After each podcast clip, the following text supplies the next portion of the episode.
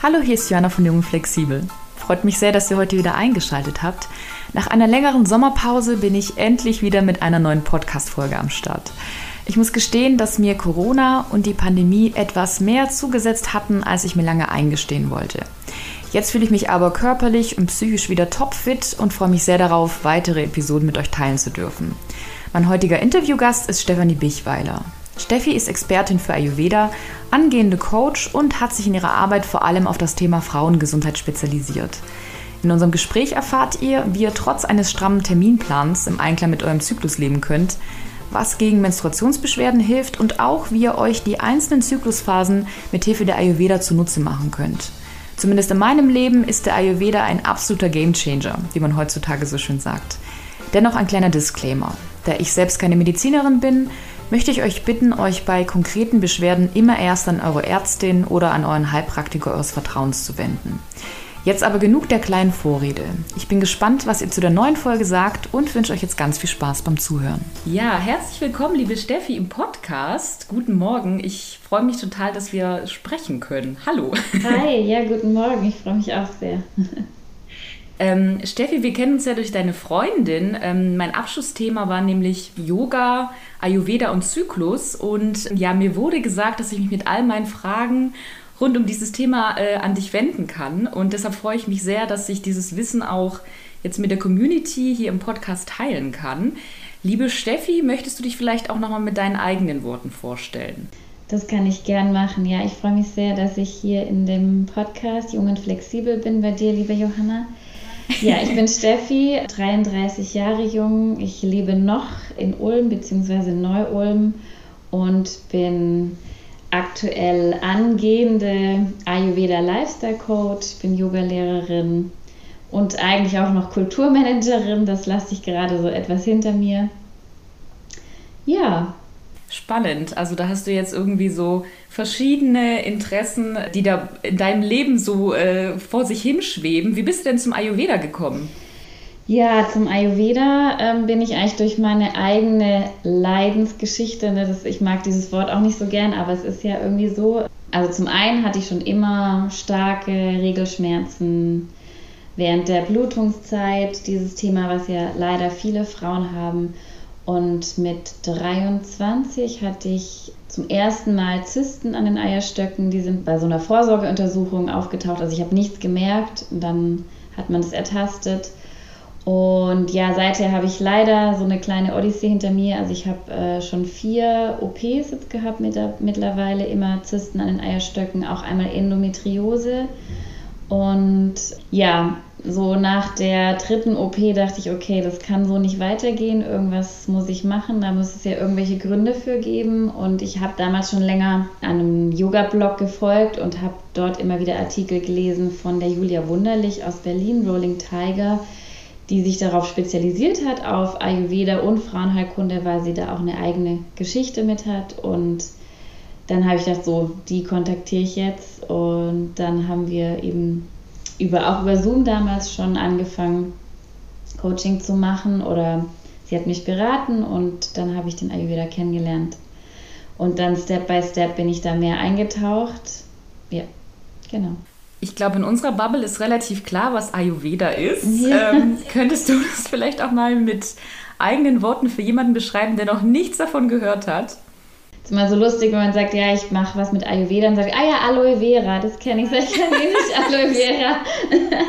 ähm, Ayurveda ist das Naturheilsystem aus Indien. Also wenn man das jetzt ne, vergleicht, äh, wir haben äh, zum Beispiel auch die traditionelle chinesische Medizin oder wir haben ja auch ein europäisches Naturheilsystem und Ayurveda ist ja die das Naturheilsystem aus Indien mehrere tausend Jahre alt, beziehungsweise ich sage Indien, aber es gibt, man kann es glaube ich nicht mehr so hundertprozentig verfolgen.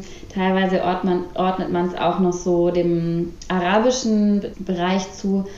Und der Ayurveda ist sozusagen die, also Ayurveda bedeutet die Wissenschaft des Lebens. So, ich hänge immer noch dran, die Wissenschaft des langen, gesunden Lebens. Und eben es ist ein Naturheilsystem, was alles, ähm, was alles miteinander verbindet, Körper, Geist, Seele und alles, was dazu beiträgt, uns in Balance zu halten.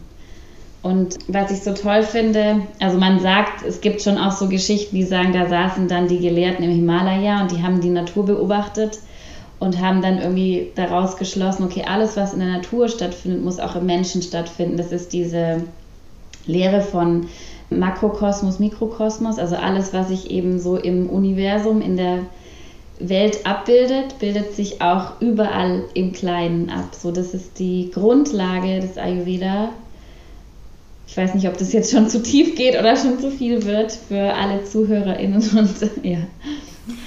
Ich finde es total schön, dass du das genauso beschreibst, denn ich finde, das ist genau, genau das ist es. Den Makrokosmos im Mikrokosmos und umgekehrt. Ne? Und wenn man dann noch tiefer reinsteigt, dann liest man ja auch diese Begriffe Vata, Pitta, Kapha, also diese drei Doshas. Ähm, das ist ja eigentlich so ein bisschen, das sind so diese Prinzipien, die sich überall finden und mit dem man dann auch ganz konkret arbeiten kann. Also wenn es zum Beispiel dann auch um Ernährung und Lebensstil geht. Könntest du das auch nochmal ähm, etwas näher beschreiben? Ja, genau. Also der Ayurveda bedient sich äh, oder bedient sich fünf Elemente. Ne? Man kennt eben das auch aus der traditionellen chinesischen Medizin und diese Elemente bilden alles. Die, diese Elemente bilden alle Materie. So.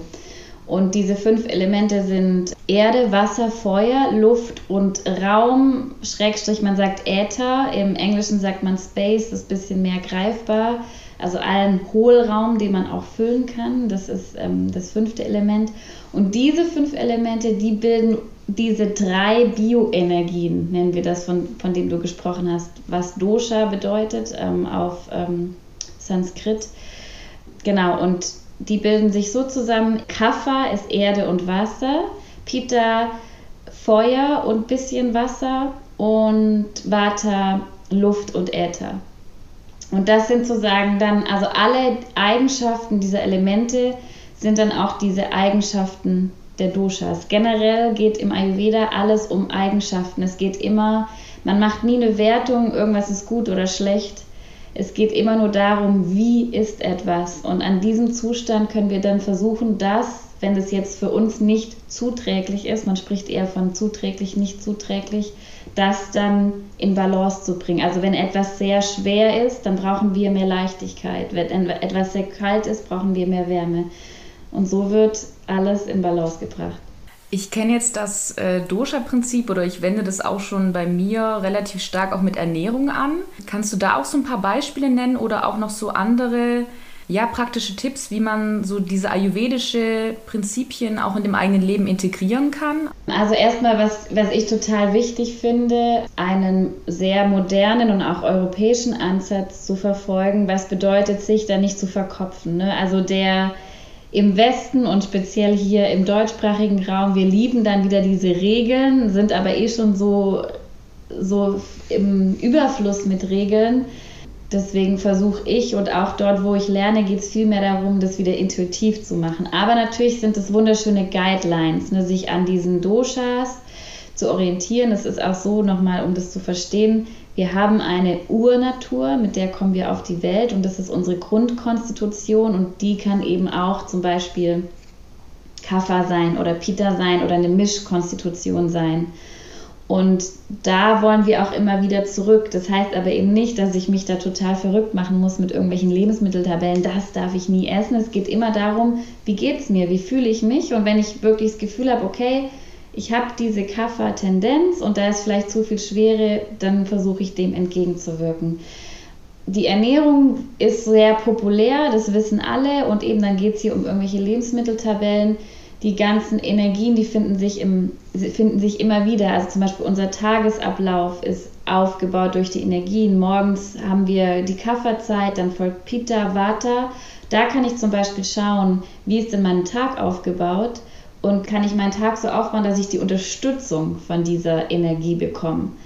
Also zum Beispiel, ich mache ein super Beispiel, wo wir vollkommen dagegen leben. Abends von ca. 18 bis 22 Uhr ist die Kaffeeenergie, also diese Schwere, diese Ruhe.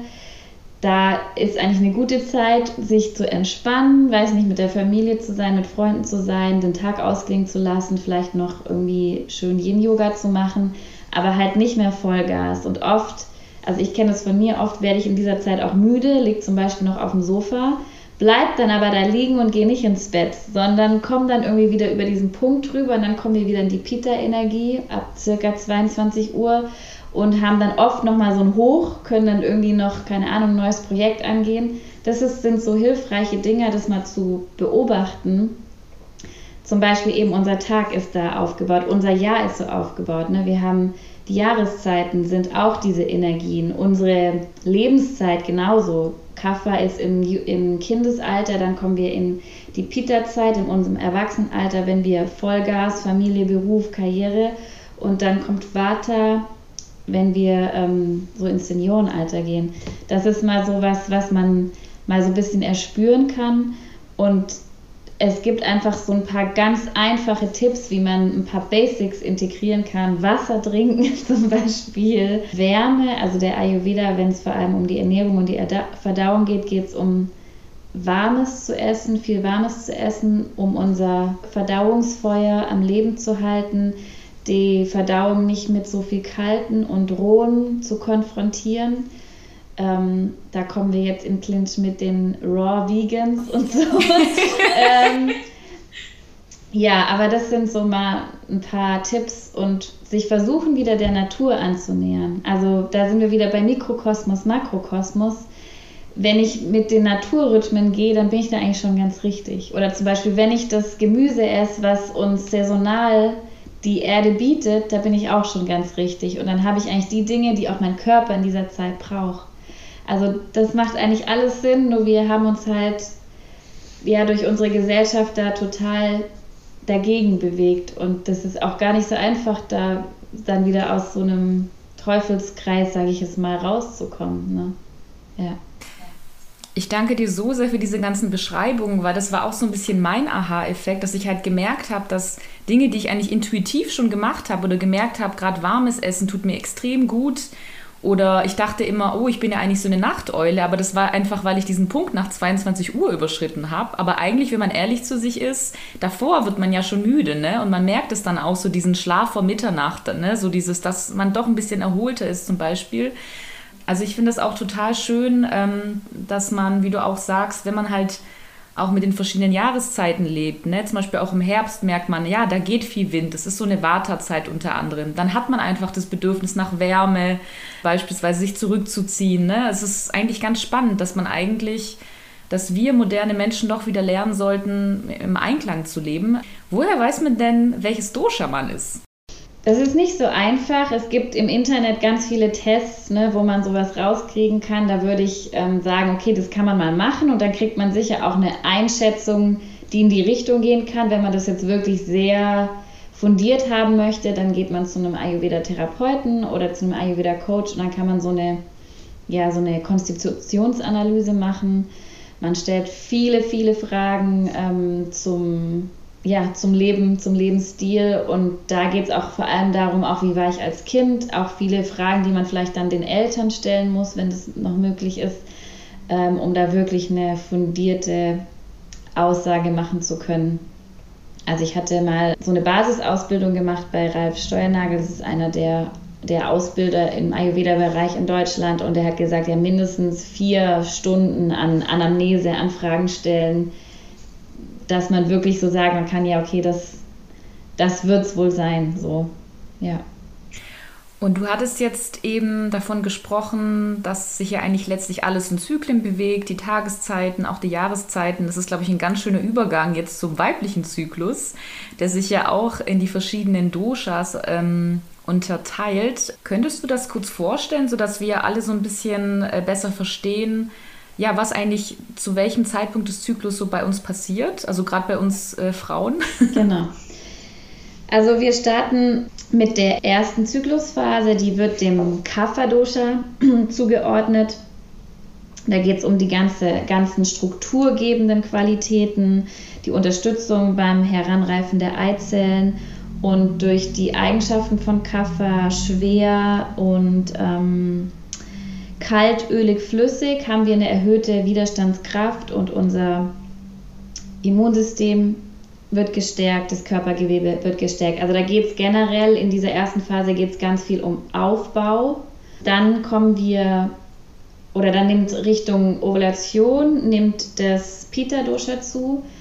Wenn wir den Eisprung haben, sind wir eigentlich so in unserer vollen Fülle. Das merken, glaube ich, auch viele. Also es gibt auch ein paar andersrum. Ich höre auch teilweise von Frauen, die werden Eisprung ja eher, keine Ahnung, Fieber bekommen und nicht so fit sind, aber bei den meisten, die sind dann voll in, in, in ihrer Energie. Wir haben dann auch den Kafferstand am höchsten.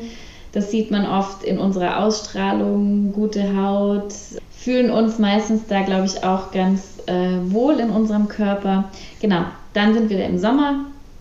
Das Feuer nimmt zu und beim Eisprung platzt ja das Follikel auf und wir starten dann in die Lutealphase und es dreht sich alles um das äh, Gelbkörperhormon. Und da ist es dann so, dass das Progesteron im besten Fall steigt. Das hat damit zu tun, dass dann unsere Abwehrkräfte eher gesenkt werden und wir körperlich, emotional empfindsamer werden. Das kennen wir dann alle, wenn es Richtung Blutung geht und somit wechseln wir dann in, die, in den Vata Zyklus, sag ich mal, so in die Vata-Phase. Das ist dann der Bereich nach dem Eisprung und ja, geht so bis in die Blutung rein. Von der Blutung selber spricht man vom Winter. Ähm, wenn wir jetzt wieder hier in den Jahreszeiten denken, da geht es wirklich um Ruhe, Rückzug und es ist ja, man nennt es ja auch so ein bisschen, ne, man hat den Zyklus, also Sterben und Leben, ne? also so ein bisschen der Tod und danach kommt wieder die Geburt. Alles loslassen, Reinigung, also im so wortwörtlich und auch dieses nach unten, wir, wir bluten, nach unten fließt alles ab, kann losgelassen werden. Es ist ein kompletter Detox in unserem Körper, die Blutung. Ähm, und dann starten wir wieder neu. Und hast du da vielleicht auch ähm, so ein paar Tipps, was man quasi in der jeweiligen Phase tun kann, um sich da nochmal zu stärken, weil ja jede Phase ja auch so eine eigene Qualität hat, beziehungsweise das habe ich immer mehr verstanden. Ich nenne es immer Licht und Schatten. Ne? Also es ist natürlich toll, wenn man rund um den Eisprung gefühlt für zwei arbeiten kann, aber vielleicht muss man sich zum Beispiel ein bisschen runterbringen. Und umgekehrt kann ja so eine PMS-Phase ja auch manchmal belastend sein, aber andererseits hat das auch eine starke Qualität, die da irgendwie mit einhergeht. Ja. Also zum ersten oder erstens ist mal total wichtig, dass die Frau da sich wieder besser spürt, ne? dass man überhaupt erstmal ein Gefühl dafür bekommt, weil klar kann ich das jetzt hier so aus dem Lehrbuch vorlesen, aber wichtig ist immer, was passt für mich. Das ist übrigens auch so was, was ich am Ayurveda so toll finde. Es ist komplett individuell und man würde nie sagen, dieses Lebensmittel ist schlecht für alle. Es geht immer um dich und was für dich passt. Da gibt es keine allgemeingültigen Aussagen und Bewertungen sozusagen wenn wir jetzt ein, einigermaßen allgemeingültig sprechen oder wie das bei vielen ist, ähm, kann man sich auf jeden Fall in der, in der ersten Phase einfach diesen Aufbau unterstützen, ähm, sich gut nähren, gute Lebensmittel, gute Proteine, gute Kohlenhydrate, die Energie, wie du schon sagst, noch nicht gleich raushauen sozusagen, die dann da ja wieder ansteigt im Gegensatz zur Blutung, die Phase des Eisprungs, die darf man schon aber trotzdem auch feiern, so. Also sich da wirklich in vollen Zügen genießen, so, ne, das, das, auch das Leben zu feiern, ganz viel auch Pleasure Time in dieser Zeit. Und ich glaube, das Wichtigste, vor allem wenn es in die Herbstphase geht und in die Zeit vor der Blutung, wirklich auf seine Grenzen zu achten, so. Und ähm, auch hier ein Gespür dafür zu bekommen, was tut mir wirklich gut, so. Und wenn ich eigentlich müde bin und lieber zu Hause bleiben möchte, das dann auch versuchen zu tun und nicht sagen, ja, ich habe mich mit meiner Freundin verabredet oder ähm, ich mache am Tag vor meiner Blutung noch das größte und anstrengendste Workout der Woche. Also einfach da versuchen, mehr zu spüren, was tut mir gut. Und ich glaube, dass wir es eigentlich spüren und dass wir aber eben so gesellschaftsbedingt halt unsere Pläne abarbeiten und das so machen, wie wir es jeden Tag machen müssen. Und das funktioniert nicht. Und das ist ja auch diese wunderschöne Sache dieses zyklischen Lebens und unseres Zyklus, dass es eben einfach nicht immer gleich ist und in jeder Phase gut auf sich achten. Man sagt auch, ähm, wenn man dann blutet, also in der Blutungsphase, so wie, die, wie wir die Blutung erleben, zeigt sich auch, wie wir davor gelebt haben. Also ne, haben wir auf uns Acht gegeben oder nicht? Haben wir starke Schmerzen? Haben wir eine starke Blutung? Haben wir starke Emotionen oder, oder ist das alles eher in Balance? Also mit der Ernährung kann man natürlich immer gut unterstützen, aber ganz wichtig so die Self-Care in Form von spüren, was tut mir gut. Was ich total gern mag in der Blutungszeit, ähm, weil wir da diese Reinigungszeit haben und alles eher geschwächt ist, auch die Verdauung, das spüren auch viele Frauen, haben oft vor der Blutung eher Verstopfung und dann an, während der Blutung Durchfall. Ähm, leichte Kost, ähm, klar, das beißt sich wieder mit unseren Cravings, die wir oft davor haben, aber während wir bluten, dann kann man im Ayurveda ist dieses Reinigungsgericht, das Kitchari, ein Gericht aus Mungbohnen, Mungdal oder auch Linsen mit Reis und ein bisschen Gemüse und Gewürzen. Sowas kann man sich dann super gut tun oder leichte Suppen. Das einfach unterstützen, diesen Reinigungsprozess unterstützen und eben nach der Blutung wieder schön den Aufbau fördern und ich sag mal die, die kleinen Sünden des Alltags und die, das Eis und den Kuchen oder den Aperol Spritz vielleicht eher auf den Sommer bringen. So, weil da ist auch die Verdauung super, da können wir, den, das, da können wir das gut ab. Du hast jetzt auch gerade ähm, ja, viel von der Blutung gesprochen und der Zyklus ist ja so aufgeteilt, dass der quasi mit dem ersten Tag der Blutung beginnt und dann endet quasi mit dem letzten Tag vor der nächsten Blutung. Jetzt bekomme ich das auch immer öfter mit, so in meinem Freundes- und Bekanntenkreis, dass doch bei vielen auch die Periode zum Beispiel ausbleibt oder es gibt natürlich auch Frauen, die schon in der Menopause sind. Woran kann man sich dann orientieren? Ja. Ähm, auch eine spannende Frage. Ich war bei einem äh, Workshop tatsächlich von der Julia Wunderlich und da waren auch Frauen ähm, in der Menopause dabei oder auch Frauen eben ohne Gebärmutter. Also man kann sich toll am Mond orientieren. Ich meine, das, der Mondzyklus ist ja, sagt man so, der weibliche Zyklus. Und zwar standardmäßig wäre der Neumond die Zeit der Blutung und der Vollmond Zeit der Ovulation, wobei das auch komplett andersrum sein kann. Also und da würde ich auch wieder vor allem den Frauen, die auch noch bluten und die sich dann da verrückt machen, wenn man das dann trackt, ne, mit dem Mondzyklus sich da eben nicht auch so, oh Gott, ich blute jetzt andersrum, was bedeutet es jetzt? Ich meine, unsere Zyklen verändern sich ja sowieso immer und man darf sich auch aus meiner Sicht davon entfernen, von diesen standardmäßigen 28 Tagen. Wir sind einfach keine Maschinen und alles hat Einfluss auf den Zyklus und bei den einen ist halt ein regelmäßiger Zyklus 24 Tage, bei den anderen 32. Da darf man, glaube ich, auch einfach ein bisschen offener werden, solange man einfach eben keine krassen Beschwerden hat oder es einen stark beeinträchtigt. Jetzt bin ich aber wieder zurück zum, zur Blutung. Also der Mond ist ein schöner, kann da einen Rhythmus geben. Ich glaube, dass die Frau für sich vielleicht einfach dann aber auch ein bisschen selber spürt, so ich kann es ich kann's nicht, ich weiß nicht, wie es ist, ne, weil ich, ich noch blute, aber genau, eine Frau kann ich mich erinnern, die, glaube ich, eben keine Gebärmutter hatte bei dem Workshop, hat gesagt, ja, sie, sie spürt es irgendwie noch, also es ist trotzdem noch irgendwie in ihr drin, da die Phasen wahrzunehmen. Was ich jetzt so schön finde an dem, was du sagst, du erwähnst jetzt, äh, wir sprechen jetzt eben nicht nur über den weiblichen Zyklus, sondern eben auch über den Mond, der ja auch zyklisch verläuft, ne, an dem wir uns eben auch orientieren können. Meine Erfahrung ist aber, dass wir halt schon in einer Gesellschaft leben, die dieses Zyklische gar nicht so fördert, ne? sondern es muss halt immer höher, schneller weitergehen oder immer zack, zack, zack. Ne? Es wird immer erwartet, dass man so gefühlt jeden Tag liefert. Was glaubst du, ist denn der Grund, dass jetzt gerade auch dieses Ayurveda-Thema oder auch Ayurveda in Kombination mit dem weiblichen Zyklus-Thema jetzt gerade so, so trendet? Also wie ist es dann überhaupt möglich, gerade in diesem, sag ich mal, Hustle-Modus? Mhm. Also ich, ich weiß nicht, ob, ob Ayurveda so trendet tatsächlich. Ich glaube, was wirklich trendet, ne, ist auch das Thema Menstruation, weiblicher Zyklus. Ich glaube, da geht es aber ganz viel darum, eben unsere uns die ganzen Jahre der Unterdrückung aufzuarbeiten, aus dem Schamthema raus, aus dem Tabuthema raus und Frauen immer mehr auch merken, okay, die Schmerzen, die ich da vielleicht jeden Monat habe, die stimmen so nicht, ne? oder die einfach nur dann mit der Pille zu unterdrücken.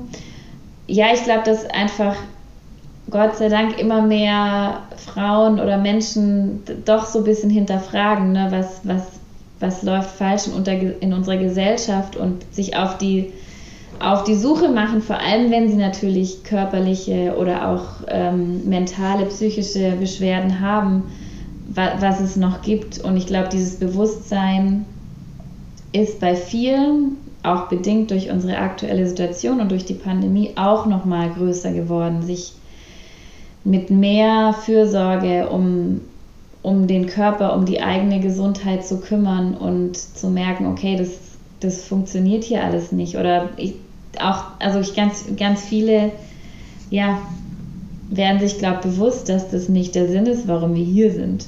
Ne? Und nicht unsere Aufgabe ist nur schneller, höher, weiter.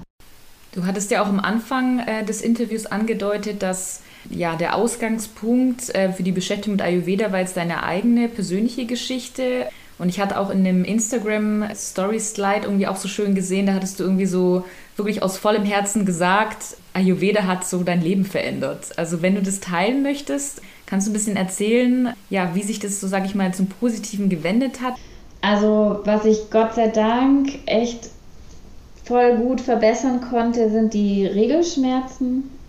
Ich glaube einfach, ich habe viel geändert. Also natürlich auch nochmal die Ernährung, einfach ein bisschen ähm, mehr den Lebensstil angepasst. Aber ich arbeite auch mit Kräutern und Tees und eben mit diesen Themen, mir Ruhezeiten zu gönnen und vor allem auch die Blutung wieder als also was Schönes zu sehen. Das war für mich jahrelang einfach nur schrecklich. Ich habe es gehasst und das jetzt zu sagen, okay, das ist was Tolles und ich bin dankbar, dass das mein Körper so wundervoll bringt irgendwie ne, und diesen Zyklus hat. Leider habe ich dieses Thema mit den Zysten noch nicht auflösen können. Also da habe ich gerade wieder ein aktuelles Thema, aber ja, ich gehe da einfach weiter. So und der Ayurveda noch für jetzt mal neben auch dem Zyklus. Ja, ich, mir geht es einfach besser. Ich fühle mich einfach besser. Ich, es fühlt sich einfach alles natürlicher an ich merke auch, dass ich ganz viele Dinge jetzt auch in Bezug zum Beispiel auf die Ernährung gar nicht mehr, danach gar nicht mehr so ähm, Lust drauf habe oder so, so, ein, so ein Verlangen danach, weil man einfach merkt, okay, nee, das tut mir nicht mehr gut, ich, ich brauche das nicht mehr. Es hat sich einfach so verändert und auch immer wieder dieses Bewusstsein für die, für die Energien, sich einfach auch besser zu verstehen. Ja, und wenn man diese Konstitutionsanalyse macht, dann auch mal zu verstehen, aha, okay, so deswegen tick ich so. Oder deswegen bekomme ich so schnell, keine Ahnung, Durchfall, Hautausschläge. Das macht alles Sinn, ne? weil das meine Natur ist, weil das meine, weil das in mir angelegt ist. So. Ähm, das fand ich super. Das hat mir total geholfen, mich mehr zu verstehen. Ja das, was ich da so raushöre, ist, ähm, ja, dass da so ein bisschen, also nicht nur der stärkere Einklang mit dir selbst, mit der Natur, sondern natürlich ja auch diese Ruhephasen, ne? dass das auch ein wichtiger Teil davon ist oder dass man, wie du auch so schön gesagt hast, so äh, die Blutung bzw. die Periode ja einfach nochmal mehr feiert, weil ich hatte auch den Eindruck, und mir ging es auch so, das war irgendwie immer was Lästiges, ne? Oder man hat dann auch so von der Mütter- oder Großmüttergeneration immer so mitbekommen, oh nee, jetzt, jetzt hast du quasi auch deine Periode, das kann alles nur schlimm werden. Und das, das finde ich irgendwie auch so schade. Gleichzeitig merke ich aber auch, und du hast auch das Thema Scham oder Tabu angesprochen, dass sich auch viele zum Beispiel in einem festen Arbeitsverhältnis gar nicht trauen, sich zum Beispiel auch mal krank schreiben zu lassen, wenn man wirklich unerträgliche Schmerzen hat. Hast du da irgendwie einen Tipp oder auch Erfahrungswerte aus der Community, wie man damit umgehen kann. Also zum einen wirklich, wie man nach außen tritt, aber auch zum anderen, was man für sich selber nochmal tun kann, auch wenn man jetzt eine volle 40, 50 Stunden Woche hat, vielleicht auch noch Familie zu versorgen. Da frage ich mich wirklich, wie, wie kann man das, ja, wie kann man das integrieren? Ja, ich also ich habe das Glück, dass ich, ich war nie irgendwie in einem Unternehmen, was da, also in so einem klassischen freie Wirtschaft Hustle. Ich habe eben ganz lange in der Kultur gearbeitet und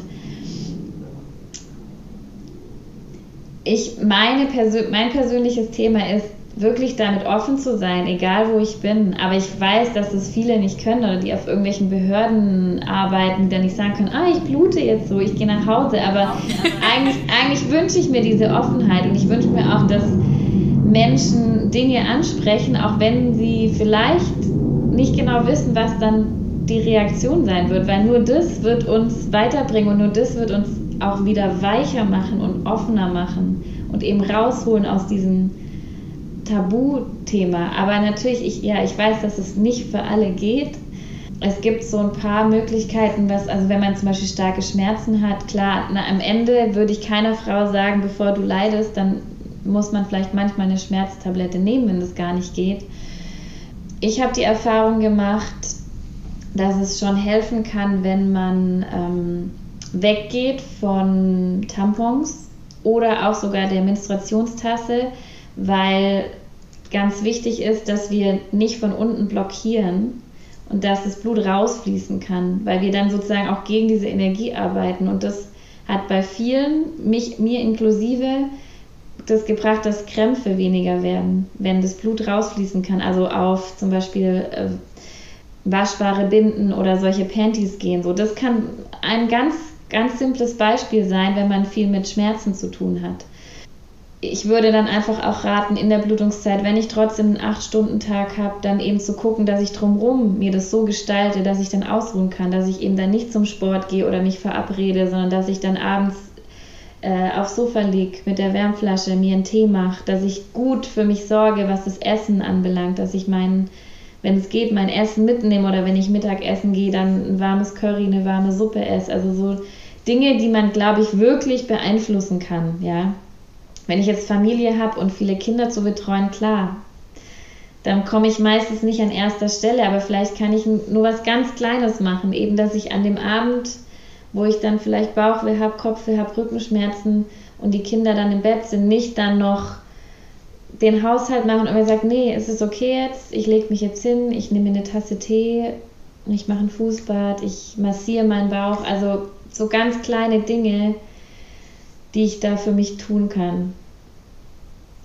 Ich danke dir so sehr. Ich finde, das hört sich so wohltuend an. Ich hätte jetzt irgendwie direkt Lust, mir auch noch mal eine warme Tasse Tee zu machen, eine Wärmflasche und und was ich daran so schön finde, ist, das sind eigentlich die Kleinigkeiten. Ne? Eigentlich weiß man das alles. Man braucht Ruhe. Ähm, ja, Wasser trinken ist gesund, Tee trinken ist gesund. Äh, am besten sich saisonal, ähm, regional ernähren. Ne? Gemüse schadet auch nicht. Ne? Ähm, deshalb finde ich das irgendwie total toll, dass du das alles nochmal so auch in diesen Kontext bringst. Wir kommen auch ganz, ganz langsam schon zum Ende ähm, des Interviews und ich wollte dich auch noch mal fragen, gibt es jetzt irgendwas, was du zusätzlich noch gerne teilen wolltest? Du hast jetzt so viele konkrete Tipps gegeben, du hast grundsätzlich erklärt, wie der Ayurveda funktioniert, auch in Kombi mit dem weiblichen Zyklus. Gibt es da noch etwas oder vielleicht auch, wo man sich noch mal gezielter informieren kann? Weil du hast zum Beispiel auch diese Kräuter angesprochen oder auch Ayurveda-Therapeuten. Also wo kann man da jetzt äh, sich weiter informieren? Also zum einen möchte ich erstmal wirklich alle Frauen einladen, auch die das jetzt hören und ähm, zum Beispiel Probleme haben, sich auf den Weg zu machen. Und ich kann wirklich auch alle einladen, das dem eine andere Perspektive zu geben und mehr in die Verbindung zu gehen, mehr in die, auch wieder in die Liebe dafür zu gehen und, und, und sich zu öffnen. Ich glaube, das ist, so wert.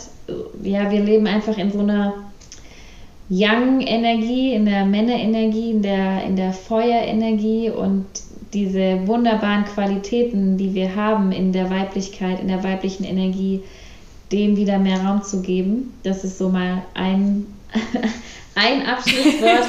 Und wie kann man sich ähm, informieren? Also man kann sich gerne einfach an mich wenden. Äh, ich ähm, biete, fange an jetzt auch Coachings anzubieten. Es gibt wunderbare Bücher, die können wir vielleicht irgendwie noch verlinken oder auch tolle, ja, Pod tolle Podcasts zu, dem, zu den Themen. Einfach schon ganz viele tolle Frauen, die auch auf dem Bereich arbeiten.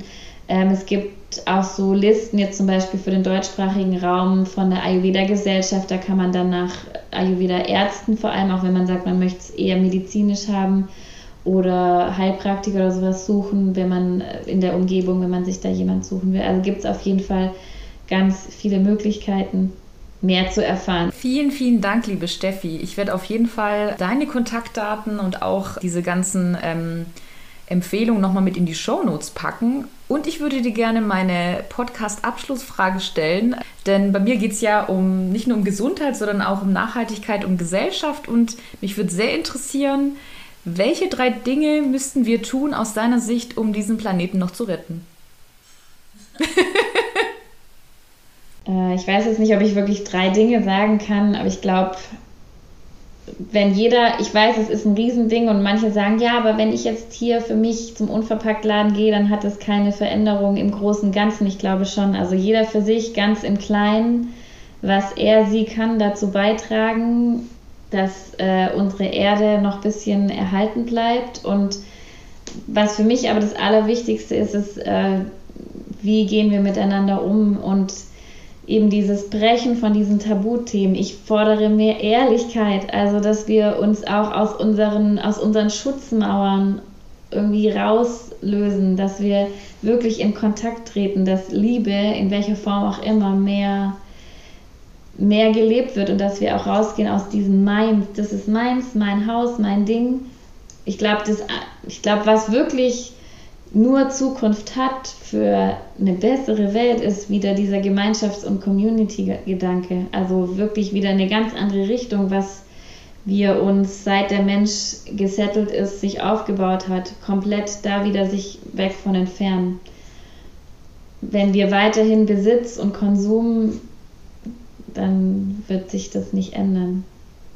Also wenn man das jetzt noch auf eine Yoga- und spirituelle Ebene bringt, das Ego, wir müssen weg von unserem Ego und ja, ins Teilen, in die Gemeinschaft und vor allem in die Ehrlichkeit. Ich glaube, das hilft uns eigentlich am meisten. Steffi, du sprichst mir aus der Seele. Ich glaube, das war ein schönes Schlusswort. Ja. Ich danke dir sehr für dieses wunderbare Gespräch und ähm, freue mich auf einen weiteren Austausch auch nach dem Podcast und äh, wünsche dir alles, alles Gute, alles Liebe.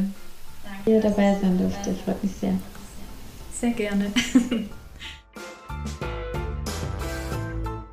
Das also war mein Interview mit Stefanie Bichweiler rund um das Thema Ayurveda und Zyklus. Mehr Infos zu Steffis Arbeit findet ihr auf ihrer Instagram-Seite at gocyclic. Außerdem habe ich euch in die Shownotes auch noch weitere ihrer Empfehlungen mit reingepackt. Schaut da gerne mal vorbei. Und wie immer gilt, wenn euch die Folge gefallen hat, dann empfehlt sie gerne weiter und oder schaut auch auf meiner Instagram-Seite @jungflexibel vorbei. Ich wünsche euch jetzt einen wunderbaren Tag, ganz egal, ob und in welcher Phase eures Menstruationszyklus ihr euch gerade befindet.